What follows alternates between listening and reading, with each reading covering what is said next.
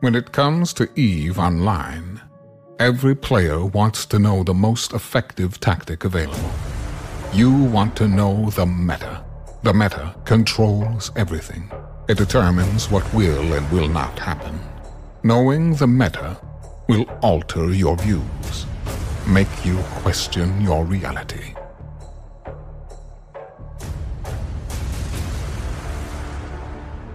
It might even make you laugh. And now, you're part of it. You're watching The Meta Show.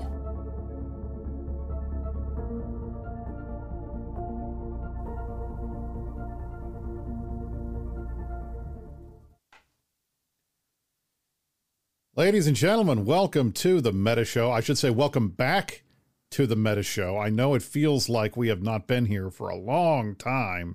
Yeah. And that's kind of not wrong. It's kind of not wrong. Today is September the 16th, 2023. It is the first day of Oktoberfest. We are in fall now, in my opinion.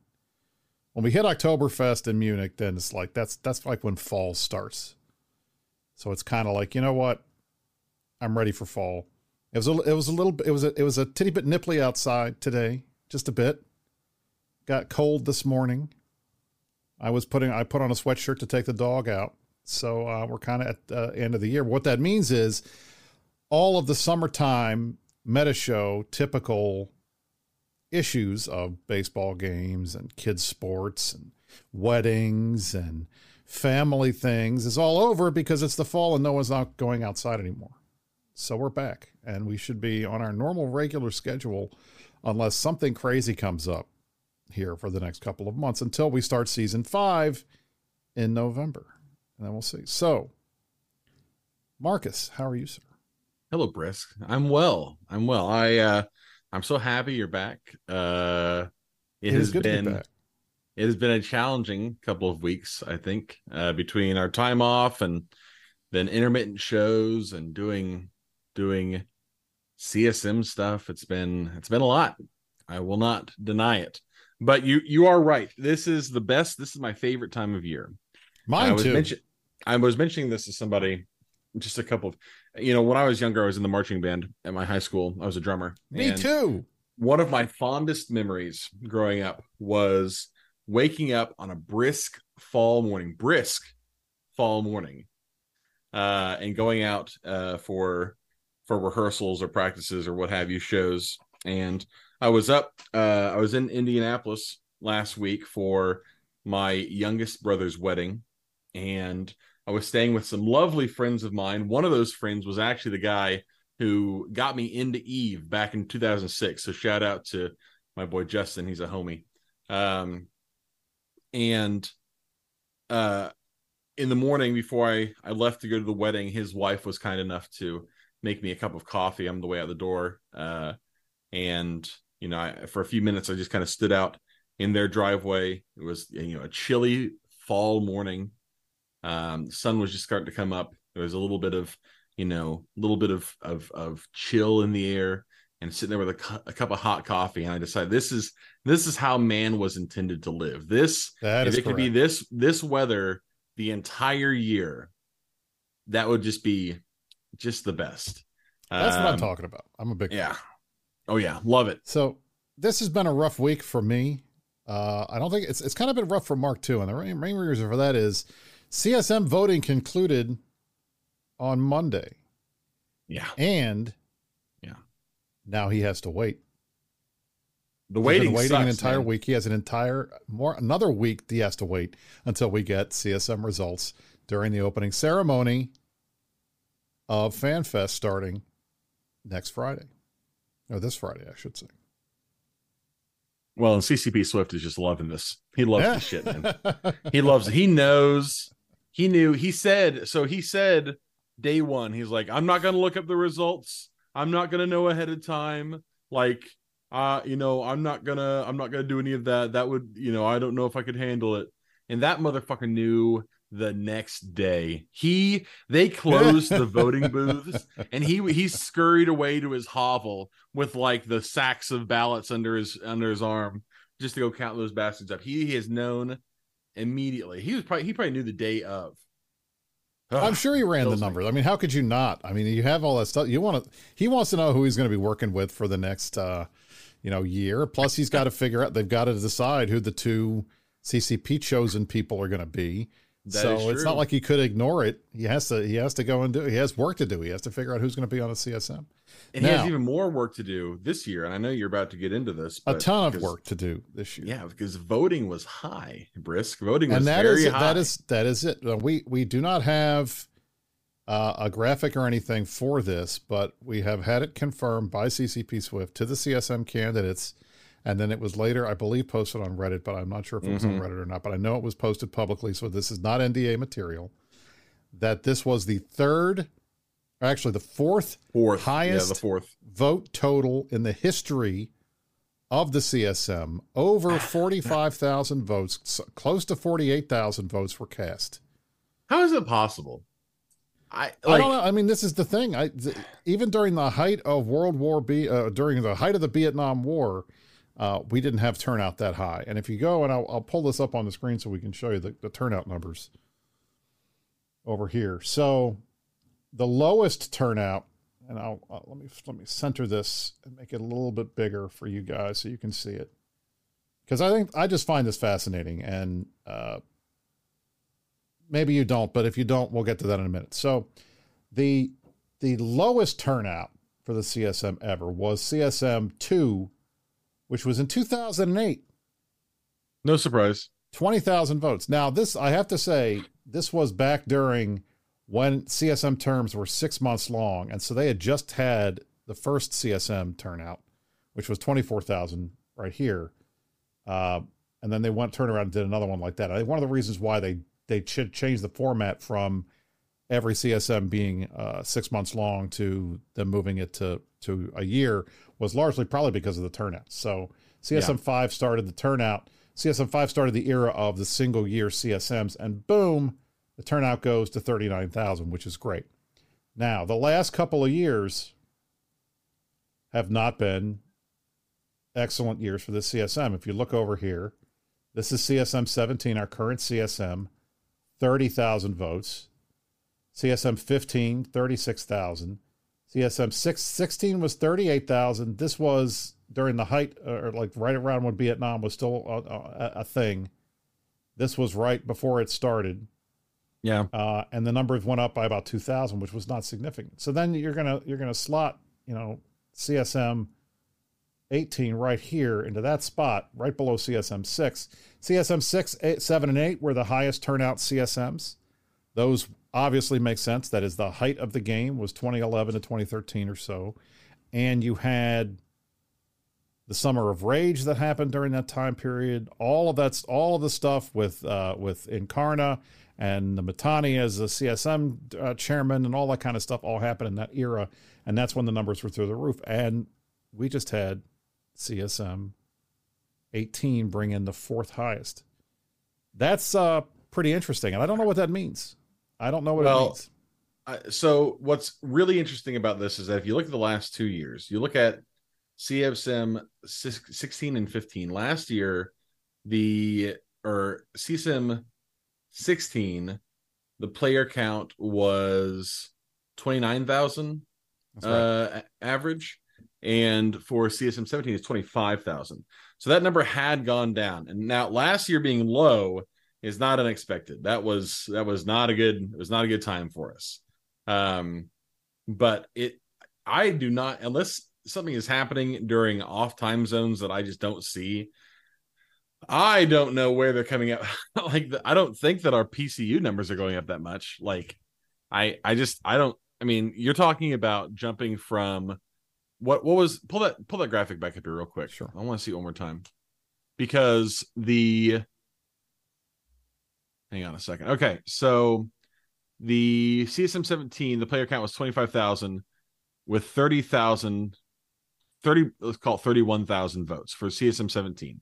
Okay, we're now looking at on the on the high side 47,000 votes, which if you compare that to another compare it to like CSM 6, CSM 8, you know, in that ballpark because there hasn't ever been there's actually a weird gap if you look because it's like you go a bunch of 20,000s, there are a couple 30,000s, 31, 36, 38, 39, then it jumps immediately to 40. So there's not ever been any space in there, like in the middle, right? right. But like Till CSM now. 6, CSM 8. Yeah, yeah. Okay, so do we have 45,000 active players? Because it sure doesn't fucking look like that. So one So, of the the real question is where these numbers come from, and I think Yeah. Tough True Stain guy is hundred percent correct. There's been a lot of lot of conversation. What does this mean? Who who who is who is making up these votes? And I'll tell you, I I'm I'm firmly of the opinion that CCP finally putting out the three day Omega weekend pack, where you spend like three ninety nine and you get to play for three days. That Omega's your account. That's enough to be able to vote a lot of alts that is something that we did not have last year that we have not had in the past and i think that definitely made for far more people playing and being able to vote this time than had been able to in the past. And i, I doubt that this is going to be a major source of new nullsec votes but i'm 100% sure that it'll be a benefit to the smaller mid-sized guys to the wormholer community like you mark and others who have been out there campaigning that have been in the middle space between the top of the CSM, like the top vote getters and the big nullsec alliances and the big names like Mike Azariah, and then all everybody else. So Yeah. we'll see how this plays out next week. yeah. I don't know. Now- it's it's it's certainly interesting.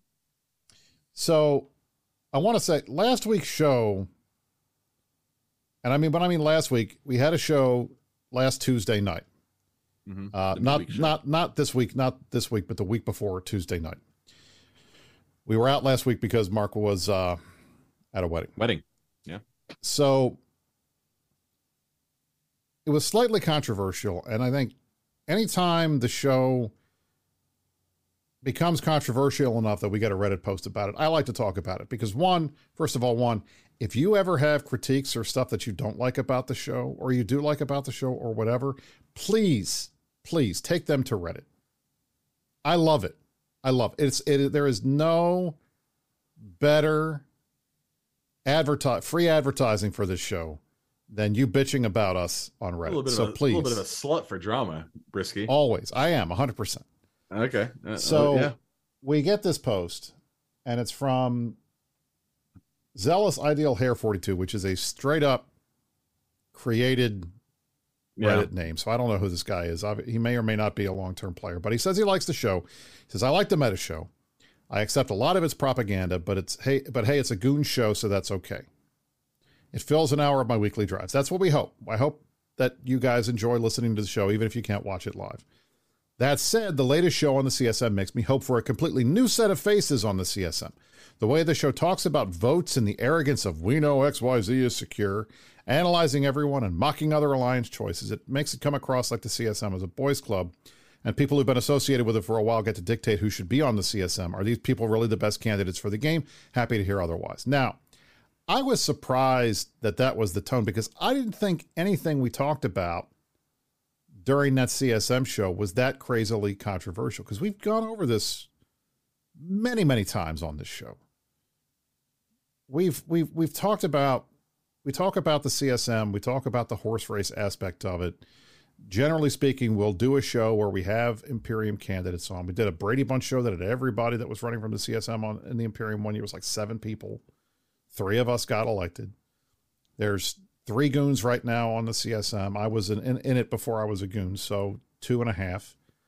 And we talk about how the voting goes because we we watch this stuff and we know, generally speaking, how it takes to get elected, what it takes to get elected, who tends to get elected, who's got the juice. So I would just like to say for those who who who thought last week's show was off like t- the tone was off or we were being really heavy-handed and arrogant about our ability to get people elected or which seats are safe or that kind of stuff i just want to say eat my ass Yeah, I, I've got th- three things to say about this, um, and I actually said almost all of them in my comment further down on this, um, in this thread.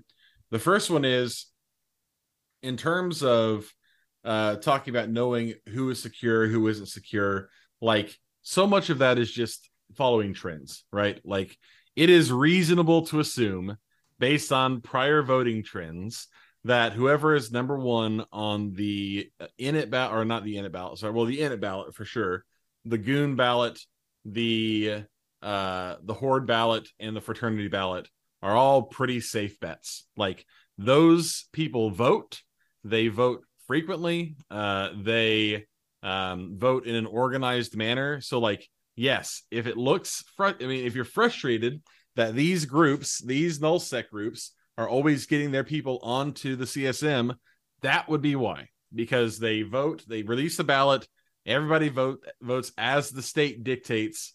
That's just the way it is. And so people always uh, counter with, well, there should be better representation of of you know high sec or wormhole space or low sec or whatever and the the part of that is the numbers don't quite work out for other regions of space we were lucky this year we actually had halfway decent representation um, even within nullsec there was you know a lot of a lot of people who were in a lot of different play styles. Um, and we had a low sector and a wormholer which was cool. Um, you know but in terms of the of this high sec representation that people are always clamoring for if high sec has the players to do it, they certainly don't have the organization to do it, and that's why it doesn't get done.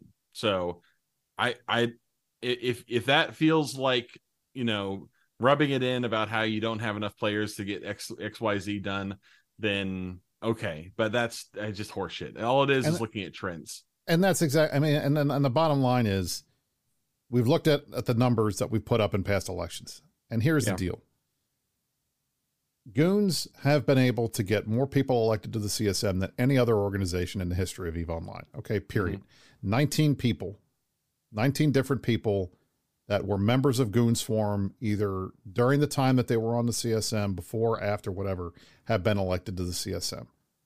Pandemic Legion, another nullsec big block alliance, 11 different people. INIT, four. Test, four. Horde, two. Brave, four. Like, this is the deal. Like, I'm sorry that you don't like facts, but I'm not being arrogant and I'm not being condescending when I say that we know how to get people elected because we do. Yeah. So when we look at the math and we're trying to figure out why people made the decisions that they did, putting people in different slots on different ballots, those types of things. And that that's that's really what I think is the interesting part of the CSM. What I don't find interesting is a lot of what I think the average player expects during the CSM process. And what do you mean by that, Brisc? Or here, here, Brisc is going to get on his soapbox. Uh oh. I've told you guys this before, and I, I will keep repeating it until it, it, it, it, at least I think it becomes 100% clear. As a focus group, even an elected focus group, the CSM has essentially as much power as it can aggregate to itself. Well, how, what do you mean by that, Brisc? It, this is all soft power. It's about persuasion. It's about people thinking that you're credible, people liking what you have to say, people enjoying talking to you, people trusting your judgment, trusting that you're doing the right thing. It's a lot of intangible interpersonal skill type stuff that makes the best CSM members, in addition to my three cardinal rules for being on the CSM, which is one, show up, Number one, just show up. Hmm. Two, do the work. Three, don't be an asshole. And if you do all of those things, you'll be a good CSM member. And we spend a ton of time, a ton of time. I, I went back and watched some of the CSM interviews that CCP Swift and others did. A ton of time talking about stuff like what do you think needs to be changed in the game and what do you think what do you like about this and what do you think is the biggest issue facing this and whatever and we're going to talk about that stuff later in the show because that's the kind of thing that a couple of eve nerds can sit around a bar and having an adult beverage can talk about but for a csm it's not that important because the chances of you getting your pet projects even looked at is so low that I'd rather hear more about you as a person. What do you like? What do you do? How do you interact with people? How do you how do you show, you know, that you have the ability to work in a group and that you have the ability to be at least like you're going to be someone that's going to be positive thinking that you're going to have a good time You're going to talk to these guys on the rest of the CSM, talk to the other gentlemen and ladies on the CSM that you have to work with, that you're going to work well with them. How demonstrate to me that you're capable of doing that. Mm. And if you can't do that, or and, and some of it starts with just being like normal stuff, like showing up on a camera uh, on camera when you're doing an Eve stream, or having a good speech when when they ask you a question, being able like not having to have poor CCP Swift pull teeth, like that to me shows me much more about whether someone is going to be a good CSM than how many paragraphs they can write about ECM modules and whether they're broken. Well, I mean, it's just like the, what we do is a, it's a communication game, right? Like we more than anything else act as a medium by which CCP interacts with the community, right? They point, you know, they they poke us anytime they want to see what the temperature is, right? They want to know how will the community react to this? What is the potential backlash to this issue? Like how what what do people think we should do in this, you know, in this venue to to change the game somehow or to uh, modify some existing playstyle to make it either more balanced or, or or buff something or whatever, right? So the aside from anything else, you have to be able to communicate adeptly. Like I and I don't like that always feels like kind of an asshole thing to say because like it's not just it's not like you need to be charismatic, right? There are plenty of of people who have, you know, worked with the CSM, who have worked with CCP, who I would not label as charismatic. They're just that's just not their vibe, right? So you don't need to come out and be swanging all the time.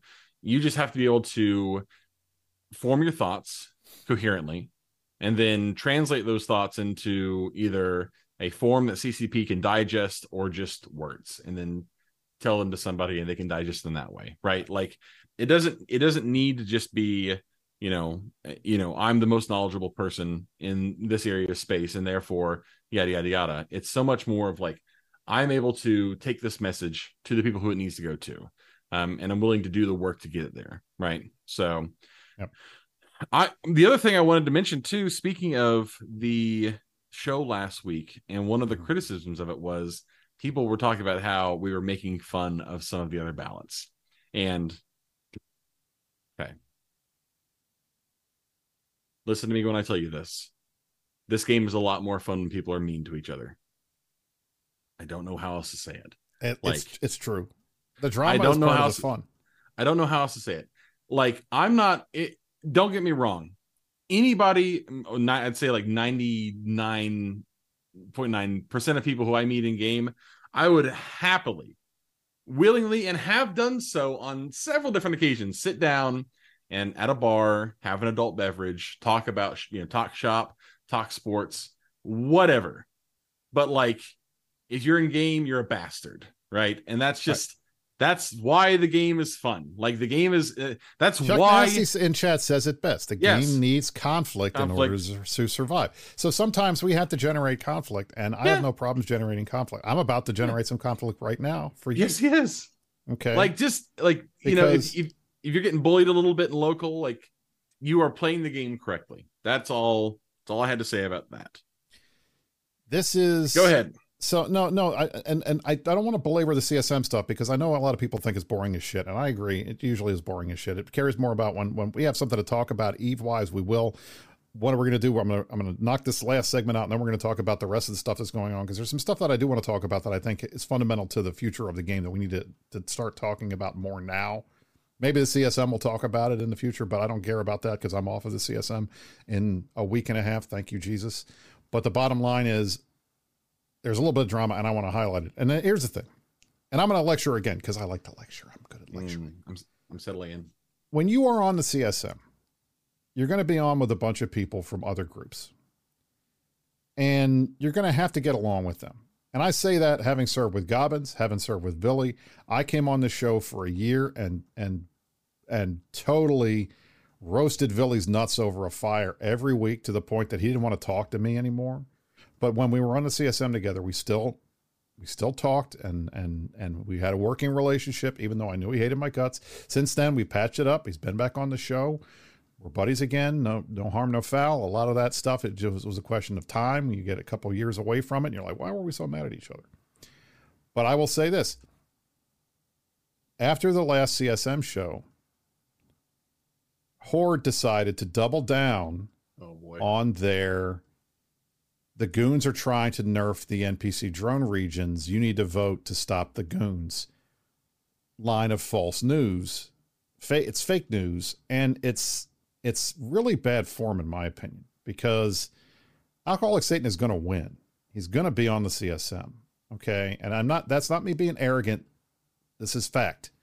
They have the votes. If he doesn't make it, I will be shocked. And the bottom line is, I'm sorry, but you know whether you, you don't like it or not, facts don't have feelings, and and they don't care about your feelings. And you may not like that some seats are considered safe and some are not, but it's, simply true. Casimir will win. Alcoholic Satan will win. Luke will win. They just they have the votes. They have the people and the votes, and they always have. Horde can can get somebody elected. Fraternity can get somebody elected. Goons can get somebody elected. And the scoreboard, I've shown you the scoreboard. So Alcoholic Satan has the audacity, sends out this, not just a ping on Discord, but this was an Eve mail to the entire pandemic horde family, which is how I got it because, like everyone else, I have a horde alt. It says hostiles kindly producing some of the best campaign material we could hope for. Remember when Gobbins told you these people are trying to get CCP to do their jobs for them and nerf our homeland? Check the following clips, and I'll play the clips for you. Jabronis panicking because after many years we managed to build up regions with the worst loot in the game and made them prosperous, matching or surpassing the hostiles' vaunted economy. Now they're so embarrassed about being called out that they spent an entire 20 minutes screeching about our ballot during their show. They spent less than 10 discussing their own ballot. Absolutely rent free. Okay. Now, here is what we said last week about the drone region stuff. This is what we said. There is one person, one person on the CSM who has made multiple arguments over the years to get NPC space in the drone regions, not just in the drone regions, but in every area of nullsec that doesn't have NPC space.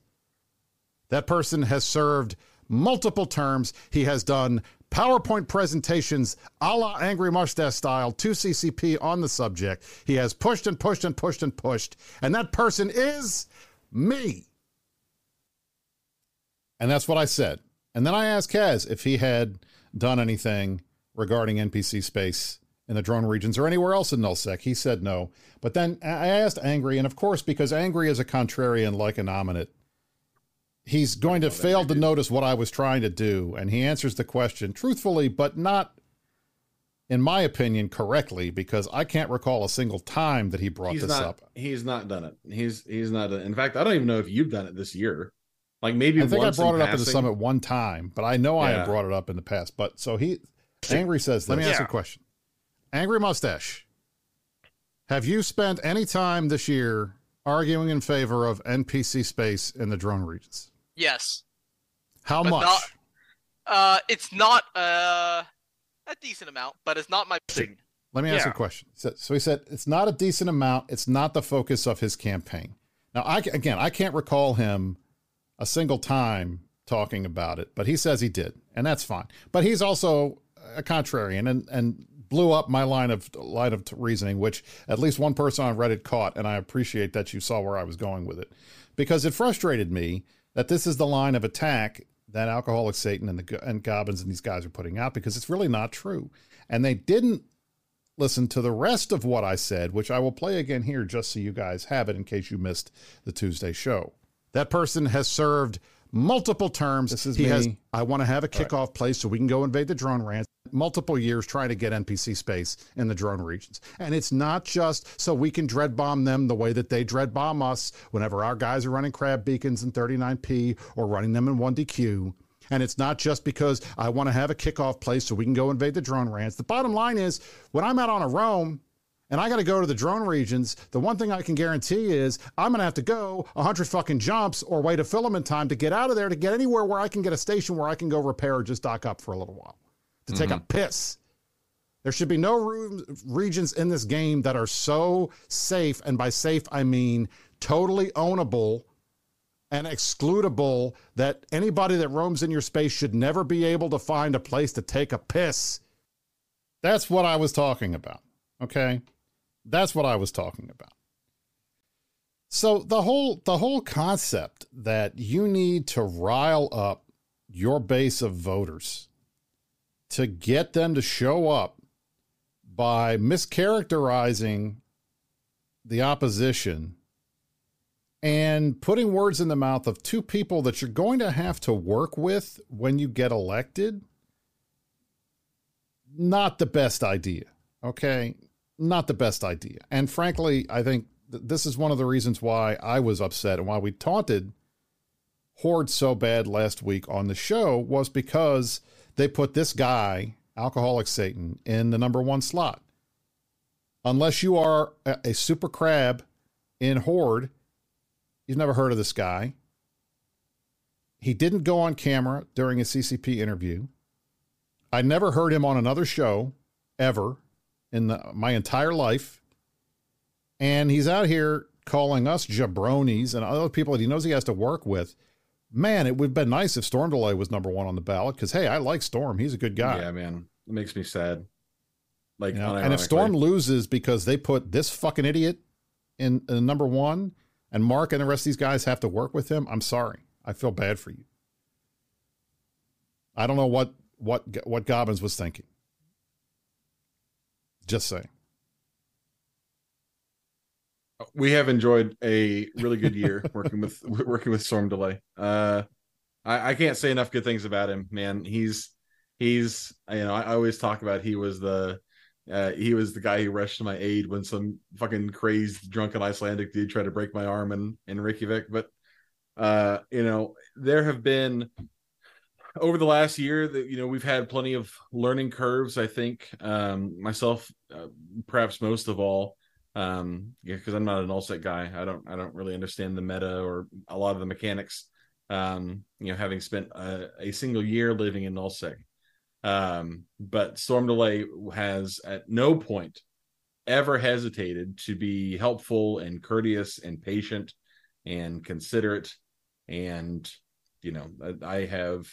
And he's um, had no um, problems telling me when I'm wrong or telling no, Kaz when he's wrong, anyone angry when, he's, when he's wrong, or Mark when he's wrong, or CCP when they're wrong. I've gotten into it with him because we've gone back and forth on stuff. So it's not like he's some pushover or like a goon friend or something. He's doing his job. Yeah. I just I don't understand why, you know, you have a you have an incumbent CSM who's built relationships who everybody pretty much likes, and you stick him number two on your ballot, but then you don't cut the deals that you would need with the other groups to really make him number two to make a, a possible thing. And then you stick this this random guy in the front who's doing everything wrong, as far as I'm concerned. You know, it's just Honestly, us complimenting Storm Delay is probably hurting him. I know, right? I should I should say yeah. Storm's awful. We hate him. You yeah, should, Storm you should never put him on the top of the list. It's Don't throw Storm he's, in that briar patch. He's he's a, he's a monster. He he encouraged that man to break my arm. Exactly. It was he was a bad person. So in any event, so that's enough CSM talk. I don't want to talk about CSM anymore. We yeah, have it's fine. Other things we want to talk about. So one of the things that we missed, and I want to highlight this because I think it's interesting. We've talked a lot on this show over the years you know what? I'm gonna. I'm actually. We're gonna. We're gonna go straight up. This is. This is our nullsec power hour because this is about nullsec stuff. Ooh, Mark, I'm sorry. It might be all a little bit. It's not all nullsec. It's, uh, some of it is, but we're gonna go nullsec power hour because I want to. I want to do a hard reboot and get off the CSM. Send it.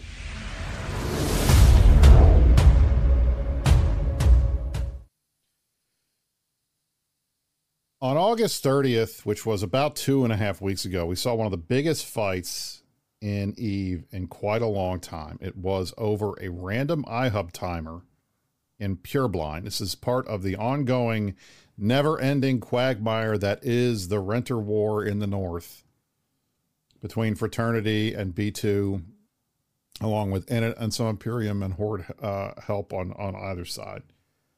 Fortech A, B, S8. Unfortunately, this was during EU time zone. I was not there, which makes me mad, but I'm also happy because I would have lost a dread. Uh, this was probably the biggest fight of the year so far. Nearly five trillion ISK lost. No, over five and, now. Uh, say that again. I'm pretty sure it's over five now. Or Is it over? It exactly might be five? over five now. This this this is an old battle report I think that I got from that day. Tons of Zerns. I know that had the the Zirnitra losses had to like grab you in the gut there, right? Or you Oh, like it? it was- you like it? That no man, I fucking love it, dude. I'm I There was into this. They uh I saw some of the videos. I got roped into uh not roped into, I volunteered to host um the cesspool show the other day, and they had a couple of the the horde guys on talking about the the how they you know organize this and uh they post a bunch of videos and watching all the Zerns come in all at once and just start to was huh satisfying. And the only only only shame about it was they all have fucking shitty ass skins. So There you go. what are you gonna do? So, and I, unfortunately, that's the CCP thing. We're working on it. We're trying to fix this. So, yes, uh, trying to fix Imperium and Friends and B2 and INIT, uh, we did a little bit of a feed, just a bit, just a, you know, what's what's four trillion isk among friends, right? Not a big deal. But you look at the numbers, and this was a crazy fight, and it was the first major fight since I think uh, faction dreads were introduced. First major fight since the T2 Lancer dreads were introduced. But look at these numbers: Zirnitras, 73 Zirnitras lost, over 100 fielded. Rev Navies, tons of red Nav- Rev Navies. Horde mm-hmm. brought an absurd amount of red Navies, Rev Navies here, 141. And they lost, they only lost four. We brought 31 and we lost most of them. All the Revs, almost every revelation that the Imperium brought died. Almost every Naglfar on both sides died. So I'll tell you what, if you want a dread that's going to die, don't buy a Naglfar. Okay. Now I like the set fact the Phoenixes and the Phoenix Navies were not fielded very much, but they also didn't die very much. I mean, half half of uh, hordes and, and and the and and the and the fraternity Phoenixes died. Only one of the Phoenix Navies died. Uh, Most of the Phoenix Navies on the Goon side died. Most of the Phoenixes died over here. Now, Mark, do you see anything? Look look at all of these capital ships on Hmm. here. Okay. Yeah, Look at all these I see- capital I ships. see triage down there. I see a couple. I see some carriers. Look at that. Yep. couple There are carriers That's in here. yeah. There are faxes in here. There are dreadnoughts. There are faction dreadnoughts and regular dreadnoughts. Yeah. There's a number of things that I think it's important to talk about that are missing from this Mm. battle report. Okay. Mm. And this is a 5 trillion plus ISK battle report. Yeah. How many people There per is- side? 1700 per side? Yeah, I mean, we had almost there were almost thirty five. There were over more than thirty five hundred people in this fight. Okay, over or for the thirty five hundred characters in this fight. So Mhm. probably at least a thousand, fifteen hundred people were involved in this.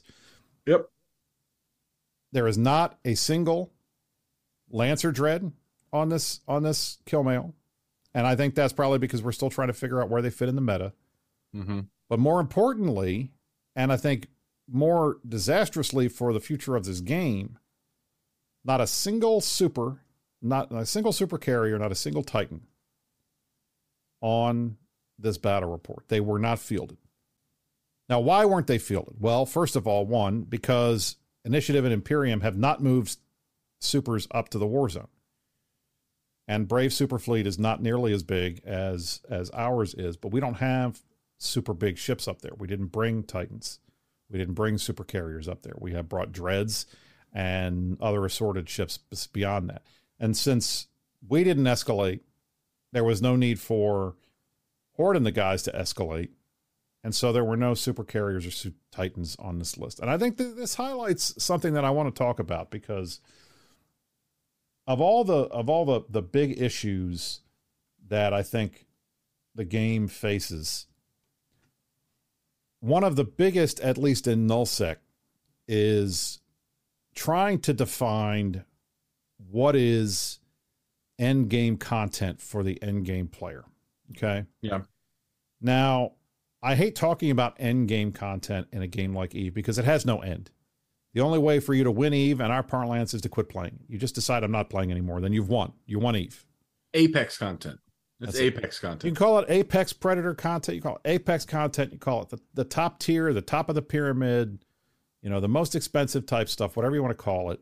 Mhm. But in nullsec, for the longest time, And I would say from the advent of the first Titans that were then used as alliance level assets to dominate regions and prove that you were the biggest swinging dick out there on the block to today titans and super carries have been the the big stick that all of these big nullsec alliances have used as a way of demonstrating that they've got the power in the game and we Mhm. live for these big ass giant titan brawls and we remember them the names are like they're for for most nullsec players they're household words asakai btac r X47, M2. You know, just the names of the system. These are it. This is this is the kind of thing that a lot of these a lot of players play for in Eve. And the goal is, all right, I'm going to learn the game. I'm going to play the game and have fun. I'm going to go on my fleets, and then when I'm not on fleets, I'm going to go mine. I'm going to go rat. I'm going to make money so that I can fit out my first super carrier. I can fit out my first Titan, or I can get this and I can get that. And this whole scene exploded post 2016 when a couple of factors came together that made it more possible for more people to get these big ships. First was Citadels, Mm-hmm. because Citadels gave you a place to park a Titan. So you could have a Titan on your main. You didn't have to have a secondary Titan character. You could have a Titan on your main. If you had a Titan on, on a secondary character, you could get another one on your main. So that was that was number one. Keepstars. Number two, skill injectors. Before you had to buy a character off the bazaar and hope somebody was willing to sell you a character that had all these skills or that had been training them for the years it takes to mm-hmm. get perfect skills to fly these ships. Now with skill injectors, you could do it on your own, and that exploded the number of people that could have alts. That and exploded the number of people that could that could spin up entire fleets of Rorquals and stuff to go mine to get these ships, or spin up a whole bunch of carriers and, and other ships to go get the ISK to get these ships. Made it possible to do all this stuff. So from that time period on, that was a big deal, and it got to the point where a lot of people were complaining that there are too many too many Titans, too many supers, and we got to nerf the hell out of them, right? And that was a big deal. But the reality is that type of fun was fun for a lot of people, and it kind of got a lot of eyeballs on this game. And it's it's it when you don't see these big fights, and when you when you see people actively choosing not to to escalate beyond dreads or escalate beyond these ships, you got to ask yourself, what's wrong? What's going on? and I'll show you. So on Reddit, this was a couple weeks ago, and I I, I got to give this guy credit. Shin, Shinyo Kazataste posted capital loss over the years, and he went and did the numbers and generalized them uh, based off of what was on Zkill. And if you notice, the numbers of all capital ships losses have been going way down. Mm-hmm. 2018 was the apex for losing all of these ships dreads, carriers, orcas. You got freighters here, you got faxes, rorks, and then, of course, in the bottom, you had titans and supers and things like that. Like, there was never a time where there was a ton of those dying. But, uh, but I'll show you, it, it gets to when you look at this granularly, granularly you're going to see a lot of, of, of changes that I think are kind of sad. But we had tons of people flying these ships and tons of people dying in these ships. This was what this was the height of the whaling time period. Now I know 2018, 20, 2017, 2018, 2019.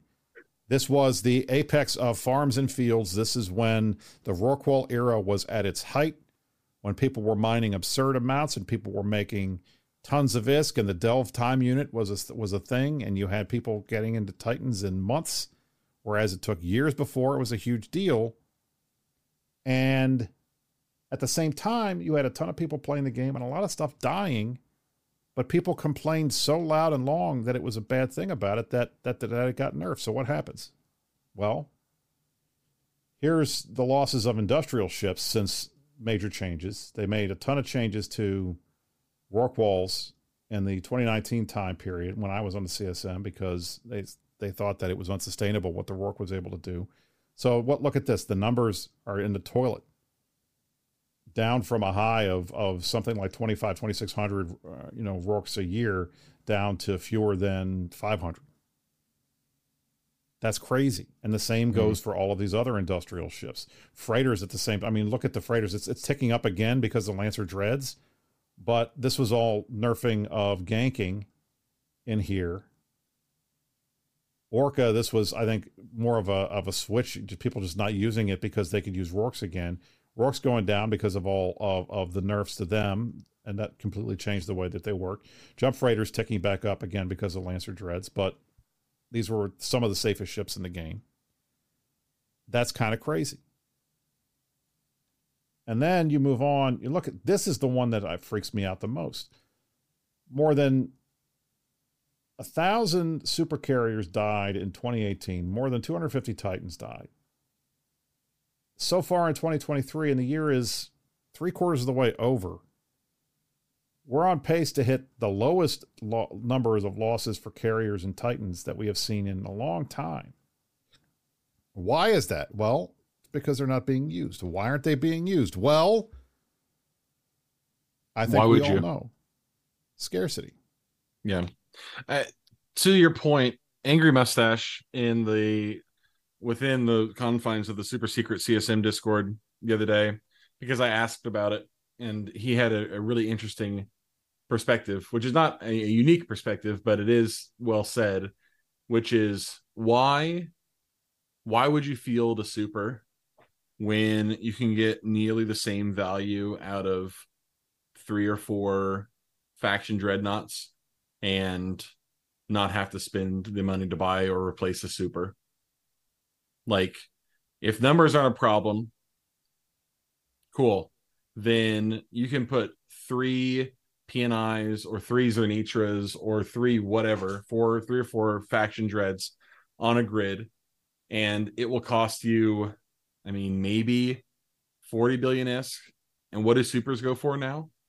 And God forbid putting fucking Titans on grid. Like, I mean, there's just not a reason to. I mean, you can you can replace dreads with some with with with not nearly as much difficulty as you can replace supers and titans. So why would you use them? There's no point. Bingo.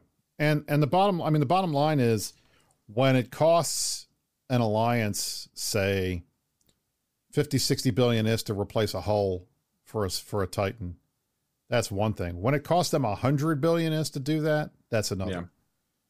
Yeah. and fights like m2 don't happen all the time but they're less likely to happen today than they were back then because one we're not involved in a massive war right now but at the same time scarcity really hadn't it hadn't taken hold i think in the in the minds of the average player how big an issue it was going to be how big an issue it was going to be in in dealing with these changes down the road and how that was going to work when when we were trying to replace stuff that we lost. I don't think people realized it yet but now we do.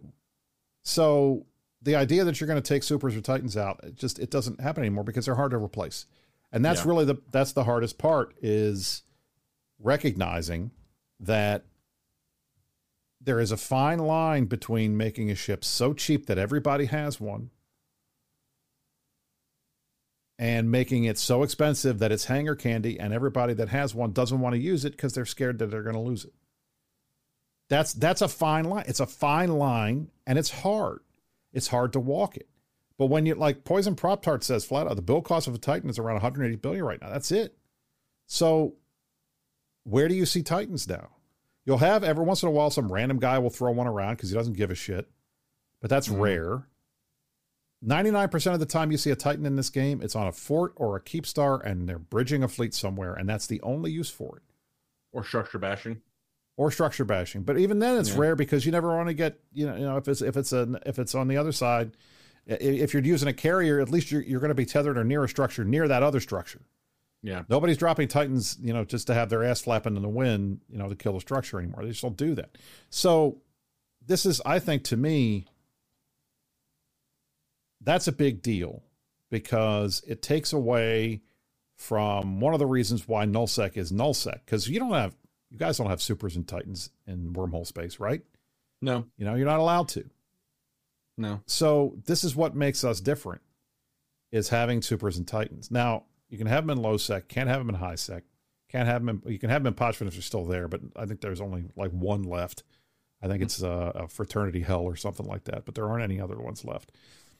But it's like, and maybe they they might have an avatar. I can't remember off the top of my head. But the bottom line is, this is what makes nullsec different from the rest of the game. And scarcity, by changing what it takes to make these ships and how expensive the materials are to get to make these ships, have essentially nerfed them out of the game. And that's bad for everybody. It's bad for the folks that own them because they never get to use them. It's bad for the people that aspire to them because they're never going to get there. It's bad to the people that hunt them because there are fewer of them in space to get.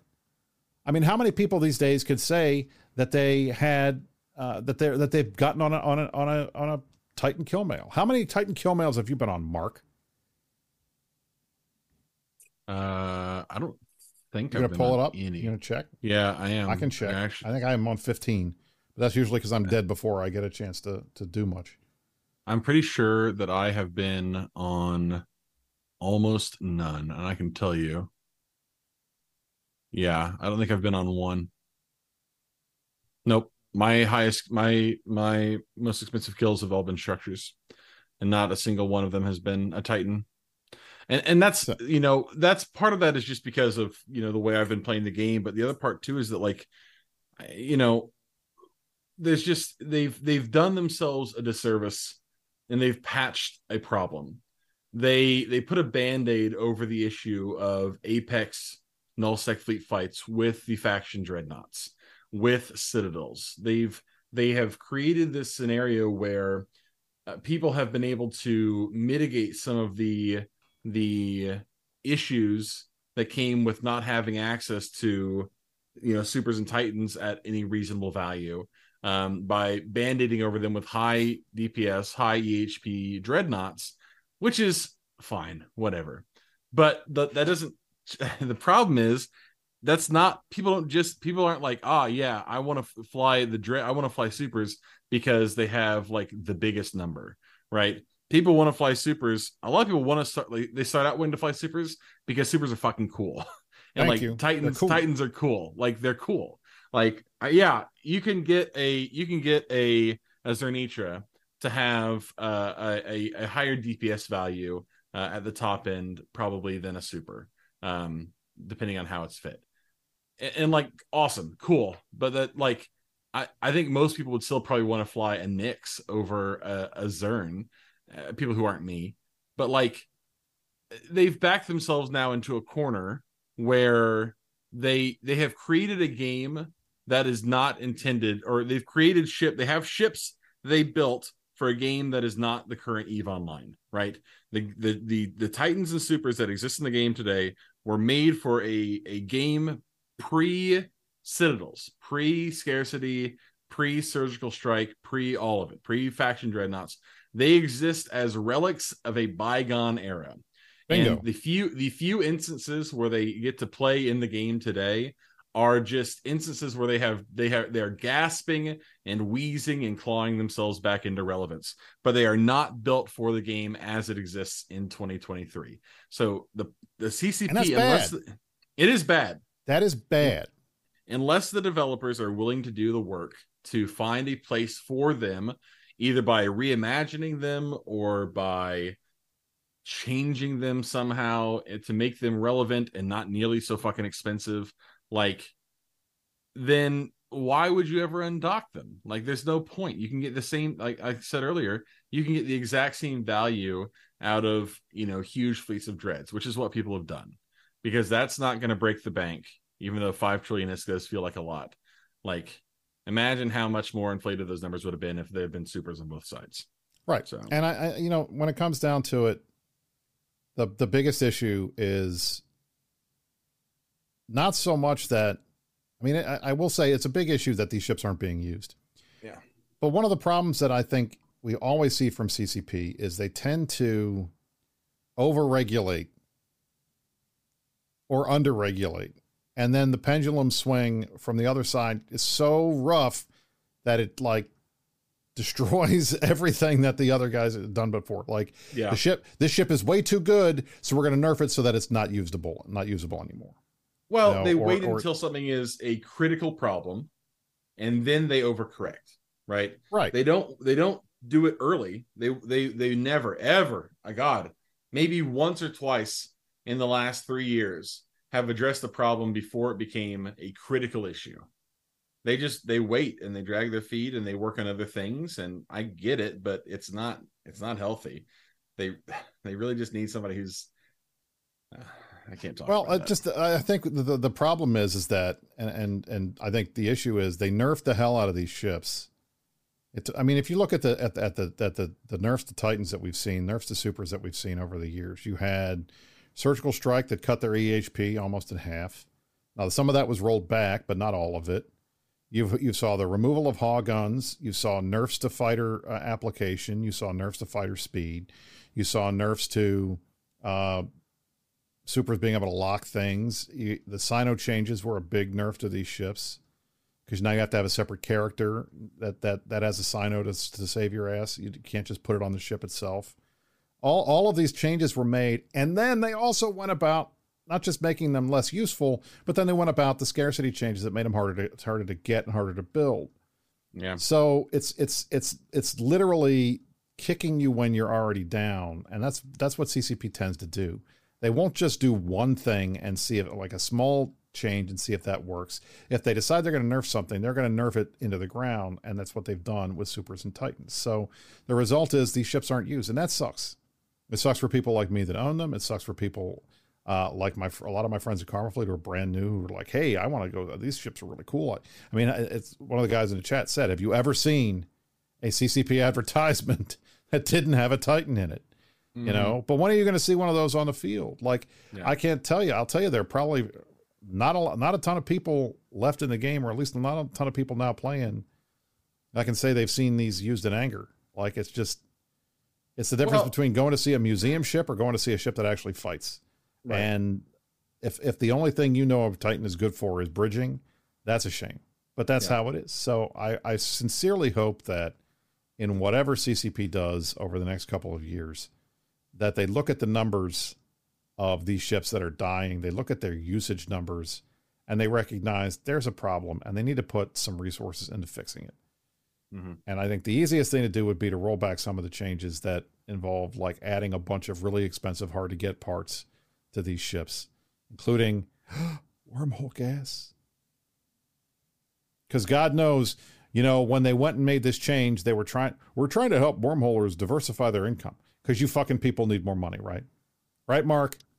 Mr. Blue Loot, you guys need more money. You need more special stuff that you can only get in wormholes to sell, right? Come on. I Go ahead. think Go that ahead. every ecosystem benefits from a certain amount of diversity. Uh, I think that the they just need to realize that people want to fly the big ships. Like they just they want to do it. They really they really want to do it. They want to fly the big ships. Like one of the biggest complaints that we've been that I have been trying to address within my own sphere is how few dreadnoughts there are out in wormhole space these days. Now it's gotten a little bit better in some cases. People are using them in fights again, but just in general, they just they they went away for a while, and they've they're not nearly at where they were in years past. And that's like that. Those are our supers, right? Because we can't get any bigger than that. So finding ways to encourage people to fly the big ships means people want to go out and kill the big ships. And the exact same fucking thing applies with supers and titans. Like people that like you have you have cool things in the game. Give people a reason to fly the cool things in the game. And that like it's very easy to say, oh, well, people should just be inspired by their own ambition to go fly the cool things in the game. Except the numbers don't work. Like Angry Mustache could could explain this a lot better than I can, but fact of the matter is they're just not worth it. There's there's no point. Why would you undock a Titan if you didn't want I can buy? 50 dreads for the cost of a Titan, and I have a better chance of using those dreads, and I have things to use them for. I can use Yep. them to run crab beacons. And that was one of the th- well, I, the crab beacons thing to me is one of those things that upsets me the most because this was an idea that myself and a couple others had pushed for a while was give Titans and Supers and other capital ships an anomaly or some kind of specific ratting site that's for them, for them to fly to get them into space so that mm-hmm. people that have them can use them and that's so that people that hunt them can hunt them. And we asked for this. And I was excited with the crab beacons because I thought, great, they're finally doing it. We can use Titans and Supers to run these. And you know what? They've been out for two years. One, they're still too expensive. The Horde guys will tell you right away, they're always complaining about how expensive they are, given the amount of money that they generate. Yep. And two, you run them in dreads and carriers, but I'll tell you, the best ship to run a crab beacon, the Rorqual. That's how we do it in Goons. You run your crab beacons in an asteroid belt so that your your Rorqual can panic and the, and a and a, a fleet can come save you. Because if you're running crab beacons anywhere in our space, because we have NPC space near us that you can dread bomb from, hmm if you're running them in carriers or you're running them in uh, dreads, a black ops gang will kill your ass faster than any response fleet can get to you. So we run them in Rorquals. That's it. That's not what they were designed for. They weren't designed for that. You know, so what I want to see, and I still would like, can we get something to use Titans and Supers for now that we have it before? It's frustrating to me that we're still years later talking about this because I feel like this has been a perennial problem and it's Mhm. not getting resolved. And I would like to say I'd like to thank and welcome all of our friends from KarmaFleet who have figured out that we are live on the 39p undock here uh, and have started bringing their ships out to to, to Jesus. park themselves in front of my uh, my pod, which is sitting on Uh-huh. the Keepstar. Kazanir has some cool ideas about this. Does he? Yeah, he does. Okay. I, I, you know, uh, this is this is uh, people are going to give me a hard time about this because I'm throating goons or whatever. But uh, The election's over. You can be nice to me for another Yeah. at least eight months, and then you can start being mean. Kaz has some really good ideas about this. I, I'm I I would be excited to see uh some of those those put into practice. So it just it so much of it depends on whether or not CCP is going to be willing to address the things that actually exist in the game instead of trying to push new stuff. Which isn't to say that new stuff isn't cool, like the new ships and stuff. All cool, I like it, but like you should be able to do both. You should try and endeavor to do both, uh, but they have not done that. So That is true. yeah, That, that poor Vexor just got pushed off by a Machariel. I Uh, saw that. That was- that was rough. All right, ladies and gentlemen, we're at basically at the end of the show. Let me tell you, uh, the next week coming up, uh, obviously we will have a number of shows on INN. It's going to be fun. We will have Meta Show will be back next Saturday in the middle of FanFest. Why? Because we're not going. Mark and I are both here. they could have flown us out. They could have. They, They could have flown us out if they wanted us there. But they could have. You know what they could have Yeah. done? If you What want to talk about done? just free could they have done? advertising, they could have done? flown our ass out and set up a little booth there in the uh in the convention center, whatever, or wherever it's at, and we could have done the Meta Show live from FanFest at FanFest in the zone with all their stuff up in the background, but they didn't. Yeah, And- and uh, and and like I said, uh, you know, last year we had player player folks that were part of the team that was doing a live stream, and I guess they're not doing that this year. I guess uh, Mm-hmm. I must have ruined it for everybody by being too honest last year during the uh, those sections. Me and Frost. Um, so FanFest will be this weekend. We will have things to talk about. There will obviously be a keynote uh, that Saturday afternoon. Uh, I believe it will be after the show. It might be before the show. If not, we'll we'll talk about it. Obviously, we'll know who the CSM members are because we'll find out on Friday, so we can talk about that. Uh, and we will see what happens in Eve during this week. We'll find out. But have a number of other things we could have got to this week. We were going to talk about Singularity being shut down. I think that's, you know, that's that goes without saying. Obviously, something that's going to impact number of players who'd like to use it for testing. Uh, We were Mhm. going to talk about the Jovian gates and some of the changes that were already made to them. We still don't know what those are for. I assume we will find out at FanFest. Uh, and I will say this: I am looking very much forward to FanFest because I think one of the last things that I worked on one of my last wish list items is going to be revealed at FanFest, and I'm looking forward to seeing that uh, on the Red big Dot screen 2? with everybody. The Red Dot Part Two, right? So Mm, there we go. I'm All looking right. forward to seeing that uh, when when CCP gets around to it. So From all of us here at the Meta Show, thanks for coming back. We're back on our normal schedule. We will be here next week, and I don't foresee, at least in the in the in the short term, anytime we're going to have any major changes.